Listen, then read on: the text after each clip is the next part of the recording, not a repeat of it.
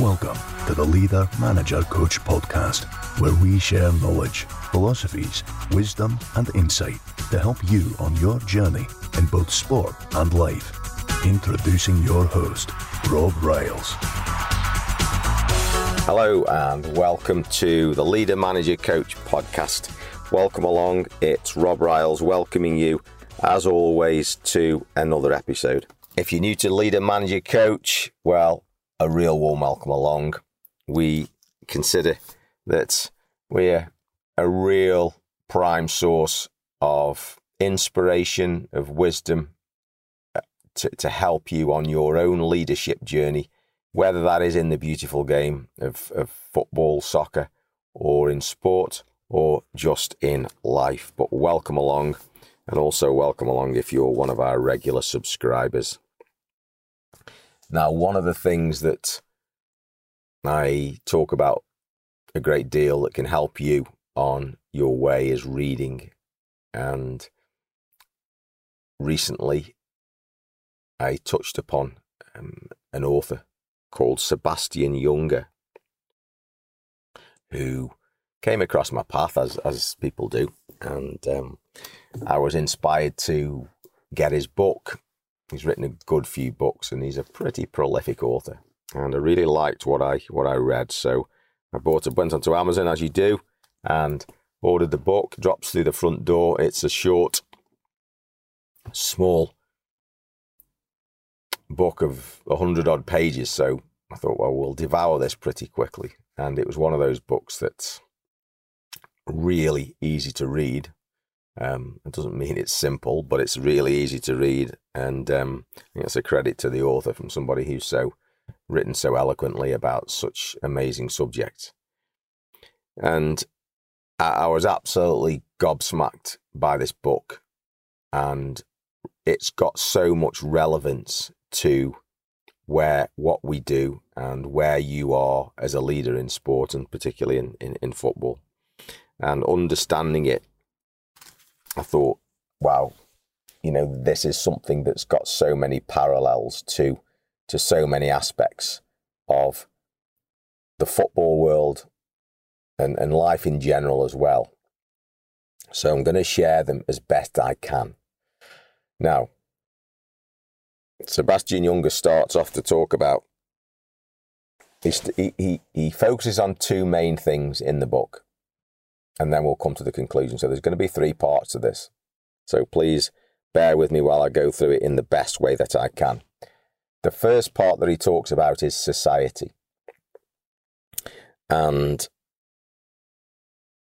he talks about an example whereby in the 1800s, I think it was, and please correct me on social media if, if you think I'm wrong, when the American Indians in the current United States of America were being forced off their land, and there were wars and battles and and all kinds of things going on while people took lands, and the American Indians were, were lost their homes and the, the lands that they the prairies and so on that they'd that they'd lived on and hunted on for you know for however many hundred years or millennia and the story was that there were many, many examples of American soldiers who were captured by the American Indians in the battles. And when eventually they were able to be repatriated back into American society through whatever means, they actually refused to go. They preferred to stay where they were with the American Indians rather than be repatriated back into American society. And Younger has analysed this and goes into it in great, great detail. Why would it be that people would do that? Surely it can only be that the society that they live in that they've found that, that they've been captured by and forced, in inverted commas, to live in is better than the one that they'd left. And it seems that that is certainly the case. And we'll come back to that in a minute. Again, at the beginning of the book, Younger asks a couple of questions. He, he asks that um, how, it, how is it possible to become a man? And he talks about a man, and we'll leave it at that for now. How, to, how do you become a man in a world that asks no courage or requires no courage? How do you adjust in a society that asks no sacrifice? Because it seems that modern society is on a journey and is doing its utmost to make life easier. That's the goal, whether it is or not. And to make it more comfortable and less stressful less dangerous, and to enable people to live in peace. That seems to be what the objective would be. And yet, people are massively unhappy as a rule and not settled. And there are enormous amounts of depression and mental health issues. And Junger goes on to ask questions at the beginning of the book about why why is there no demand for loyalty anymore in society? Why is there no belonging anymore? And why is there such a frailty in society in the eternal human quest for meaning? Why is it that war feels better than peace to so many people?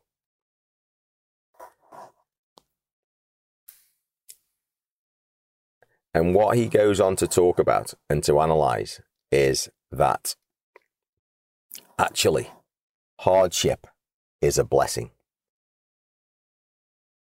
People and that people thrive on hardship and that the modern quest, if if we can talk about that, of, of society, which is trying to, as we've talked about, perfect the art of making people unnecessary. So you don't have to fight for your survival. You don't have to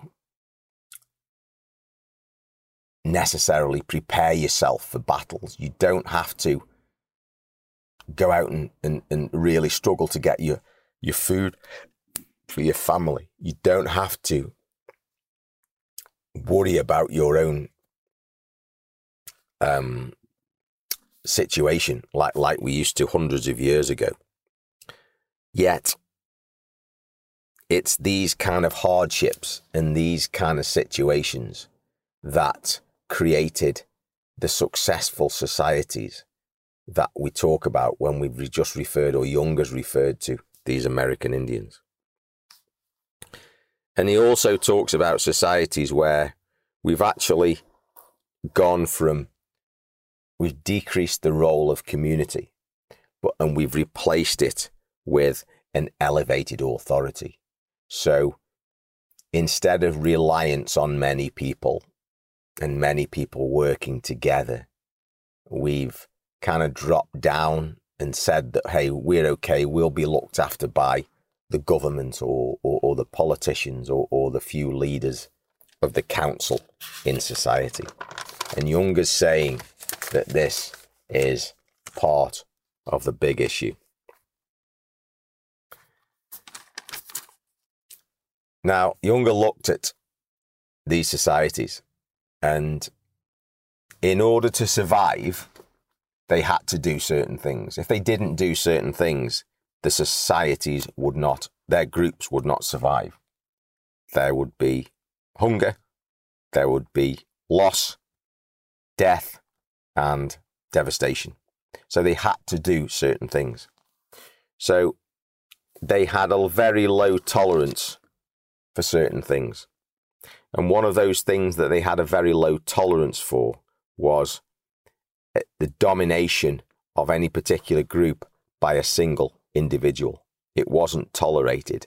And anybody who became overbearing, anybody who became, and let's use the word bully, or decided to take things into their own hands and try and be dominant, was either killed or banished, which was a pretty certain death anyway. And it wasn't because they were uh, a people who had an, uh, you know, that they, they were intolerant. Let me change that. Yes, they were intolerant, but they were intolerant because by being tolerant, they were signing their own death wish. So if we allow this individual to carry on like this, it will end up in the death of everybody. So for the better good, we will banish this person. What these societies also did was they rewarded pro social behavior. So that sharing, so that helping others, so that assisting and being community orientated was rewarded. And any kind of dishonesty, any kind of lack of sharing alongside the attempt to be singularly dominant was frowned on and was come down pretty heavily in the same way. And people would be banished from society, from these groups, or even put to death for that kind of behavior because those kind of behaviors were actually detrimental to the group's survival. Leader Manager Coach podcast is available via the Leader Manager Coach app. Download it now to access the rich resource of unique, insightful, and educational material to help you on your own journey in football, sport, and life. Leader Manager Coach for the game, for life. Available now on Google Play and Apple App Store. Compare that to society today, and you have a stark contrast. And Younger goes on to talk about the sprawling mass and uh, and anonymous anonymous being in today's society, where it's so easy for people to be anonymous and to get away with great levels, whether they be large or small, of dishonesty in many ways. Whether that's through complex systems of financing, people creaming off millions of dollars or pounds or whatever your currency is at the top end, or people just making a few bucks because the accounting systems aren't quite in place or somebody's not watching or things can go awry here and be missed there and nobody really cares and um, there's a loophole here or benefit fraud or whatever it is, all this kind of thing that obviously goes on is in deep contrast to what happened in previous societies because it just could not go on because the resources weren't there to do so. And to try and actually do that kind of thing would actually be directly detrimental to the survival the people you spent your life with. You know, the trouble is within, as Younger's pointing out, when somebody takes $10 or takes $10 million or, or drops litter on the floor, they actually see that that's not them. It's, it's like, it's like having a vision that the person who's doing it is separate from the rest of society. It's a vision that is in, in, in in Younger's view, incorrect and is, is, is not only dangerous, but we'll see we'll see the end of society, whether it's quickly or slowly.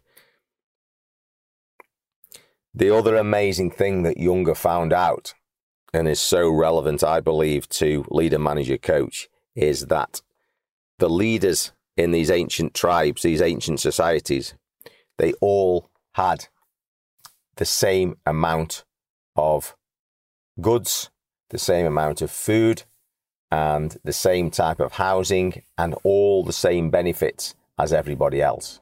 So being a leader was a responsibility. And that was alone what it was. It was just a responsibility. And the rewards of being a leader were just that the rewards of doing the job, of being of service. You didn't get more food, you didn't get a better tent, you didn't get better treated, you were of service. Compare that to society today, where leadership is more often than not rewarded with out of kilter, with great salaries, benefits, social benefits, and so on and so on. And if there's anything that eats away at society and eats away at people and stops people supporting other people, it's when they see the unfairness. You know, people have this sense of justice within them. It's almost a human thing. We all know what's just. We all know what feels right. And if somebody is taking more than they deserve and getting more than they deserve, um, it makes people sick inside and it, it, it, it fragments society.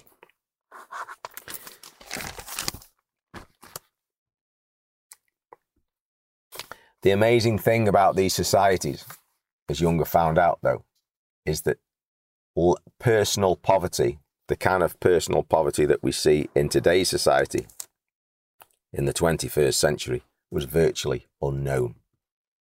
So that you didn't have this great wealth divide. You didn't have this great social divide where people have live like gods almost and other people are living on the bare minimum. There was a much greater parity in the distribution of wealth. Now, look, this isn't a political podcast. I'm just going to explain to you how the findings from Younger's amazing book will have an impact on your leadership, if you just bear with me. Now, to illustrate the points more and, and, and really well. The second part that Younger goes on to talk about is veterans and war. And he points out that when there's a war going on, when there's a, a tragedy unfolding, when there's a pandemic, when the, the society is under threat, people's mental health improves, suicide rate drops and people actively engage in a cause, a cause that's bigger than them. It's as if they this takes their mind off them and they have something bigger to focus on. And it reduces the suicide rate and it reduces the rate of referral to mental health. Social bonds are reinforced um, and you get this united brotherhood and sisterhood that does not exist in peacetime. And and Younger talks about PTSD and investigated PTSD and all the challenges that go go with being repatriated into society when you've been a soldier, when you've been a veteran, when you've been at war. And why is it that soldiers have such difficulty um, reintegrating successfully into society. And Younger points out that it's this, this, this social cohesion and the, these amazing relationship bonds that, that exist within a, within a fighting group, within a soldier's platoon, within a battalion and relationships that develop that we have to look after each other. We have to rely on each other. Otherwise, we'll die, which it doesn't exist in society. And when you come back into that, you haven't got the, you've lost the depths of bonds. You haven't got these, these comrades, you, and you haven't got that cause anymore because there's no need to be on your toes. There's no need to be at the ready. There's no need to look after your mate because it's not needed anymore. And along with that, which sounds great in principle, it goes against what's what history tells us that we all need a cause and people need to feel important. People need to have something to do. And as as um, Viktor Frankl so amazingly pointed out in A Man's Search for Meaning, we have to have meaning in our life. And when those these soldiers come home, they haven't got a meaning anymore. And it, it's the same parallel. You know, you ask an ex professional footballer, what do you miss most? Not the goals, not the training, not not the television interviews. They miss the dressing room, the banter, the chat. What it is, they miss the camaraderie. People who retire can't wait to have time off, can't wait to get up when I'm when I'm ready, can't wait to, you know, do my own thing. They miss the social at work. They miss the banter. They miss the crack. They miss the relationships. They miss that core social, cohesive, bonding, goal orientated environment as much as it has its negatives as well as its positives. You know, it's amazing to think that people actually reminisce about wasn't it great during the war? And, you know, it, it, it it's, it, I suppose it, it's not a new thing. It goes back to the Great World War, First World War. Poet Siegfried Sassoon, soldier and poet, talks about lying in bed in the peaceful shires, thinking about his battalion and wishing he could be there with them. Um, you know, it, it, it's such an amazing concept. And the the other parallel between ancient societies and modern society and, and, and war that, that Junger used to tie the two together was that when there was a battle going on in an ancient society, the whole of that group was involved because it involved them. It was close, it was at hand, they were there and the men were out fighting to, to, to actually protect the people physically. Whereas you, you send a group of soldiers off, you know, 4,000 miles to the other side, side of the world and you see television pictures about it. It's not the same. It doesn't mean the same. The people at home are not involved in the war. And then the soldiers come back and there's this there's this divide there's this disjointed understanding. There's this mismatch. It doesn't match. People don't understand. People can't understand. And the soldiers feel left bereft left out. And they find it really difficult to get back in, into the rhythm of society with people who have not experienced what it is they've experienced. And so many of the psychological issues that, that, that veterans talk about is related to that kind of thing. So, what what is it that that's that's that's important about this work that can relate to sport, to leadership, to, to, to leader, manager, coach? Well, it's plainly obvious from Junger's work that people need something and they need to belong to something. They need to belong to something that's bigger than themselves and they need to have a cause. Being this this this drive in society to be individually successful and whether that involves wealth creation and, and a house and, and property and, and all that kind of thing, it's kind of where we think we're at and what we should aspire to. And please, again, this isn't a political podcast where I'm talking about what you should and shouldn't do. But in terms of social cohesion, people need something to belong to. They need social bonds and they need a meaning in their life. So, how does that help us in sport? Well, what are you doing when you create a team or a club? Look at what the things that Sir Alex Ferguson talked about after he left Manchester United mainly. He didn't talk about creating a team, he talked about creating a club. And he talked about creating a club from bottom to top in all aspects the cleaning ladies, the canteen staff, the kit staff, the backroom staff, the players, the, the marketing staff, the boardroom. Sir Alex Ferguson attempted and arguably achieved to unite everybody and to move Manchester United forward to what they are today.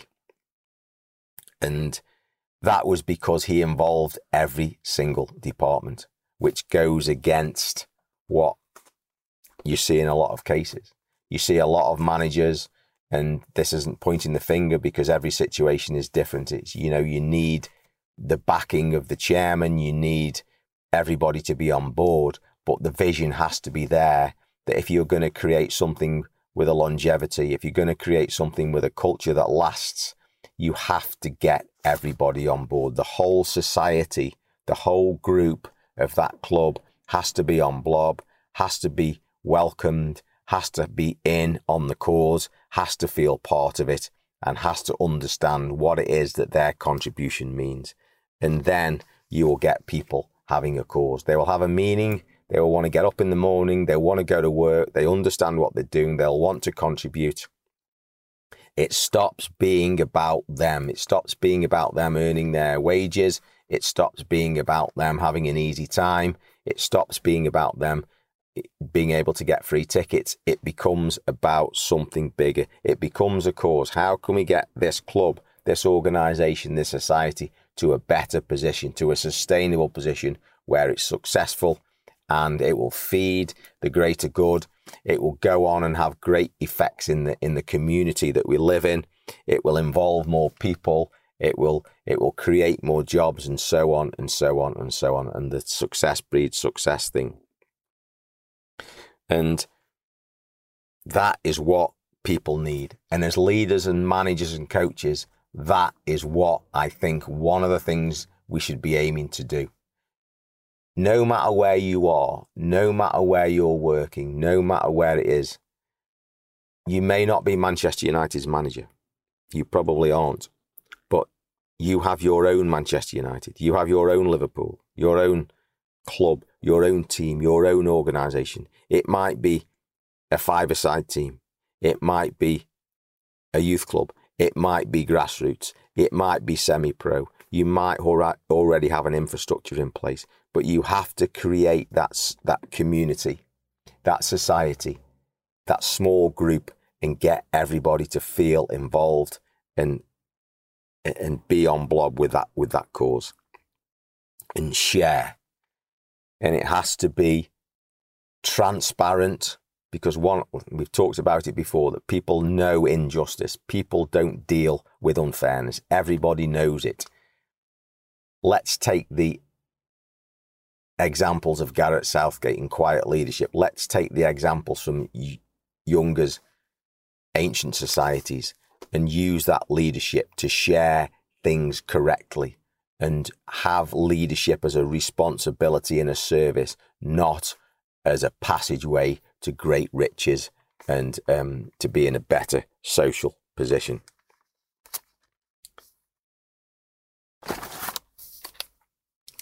Let's let's reward the pro-social behaviours that promote the group. Let's reward the things that work and let's, on the other side of it, be absolutely brutal with our consequences for betrayal. You know, it's not about putting people to death, but it's about not letting people get away with the type of behaviors, no matter how small they start and begin, that will actually destroy the culture. Don't let it. Be strong, be willing to stand up and make a stand against the things that will ultimately destroy what it is you're trying to create. Let's celebrate the things that we're similar about. Let's celebrate our similarities within a group and let's not amplify our differences. You know, there are going to be disagreements, there are going to be fallouts, there are going to be people who have opinions, but let's, in a group, in a society, in a culture, in a community, if we learn to celebrate and focus on our similarities, we will be so much better off. And let's look at what we can do in terms of meaningful creation and meaningful contribution in terms of sacrifice and in terms of group solidarity, not individual social elevation or wealth creation. Let's say that again. So let's see within this group what we can do about meaningful contribution, sacrifice, and solidarity, and not individual wealth creation or social elevation. Because that is the glue that makes it all work. And I don't know where quite you are with this. And I was so impacted by this book that I've tried to talk about it in terms of how it can help you on your own journey. And maybe you're in an organization already. So, what can you do?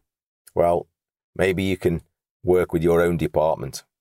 Often these things start with ourselves, but you work with yourself and you work in your own department and see if you can create that, that success.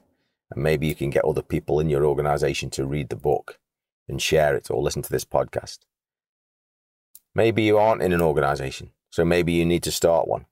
You go out and you have the perfect tools to go out and put the things in place. This book, Sebastian uh, Junger's book, and um, Legacy, the the great New Zealand All Blacks, the book about the great New Zealand All Blacks.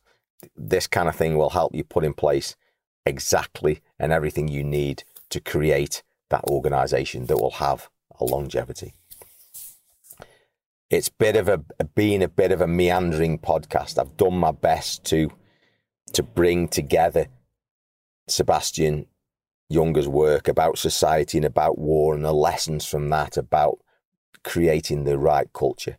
But I hope you can see the parallels between his work and between uh, between his work and what it takes to create successful organizations and, and communities. So that not only when people are in those communities and organizations, but when they leave them and they come to retire and they come to move on, the transition is a successful one. It's leader, manager, coach. If you like what you've heard and it's helped you in any way, please leave us a review. It helps enormously to get the message out there, and um, we'll be eternally grateful. Once again, great to chat. Thanks for listening. Catch you later. Bye bye. The Leader Manager Coach podcast is available via the Leader Manager Coach app. Download it now to access the rich resource of unique, insightful, and educational material to help you on your own journey in football, sport, and life. Leader Manager Coach for the game, for life. Available now on Google Play and Apple App Store.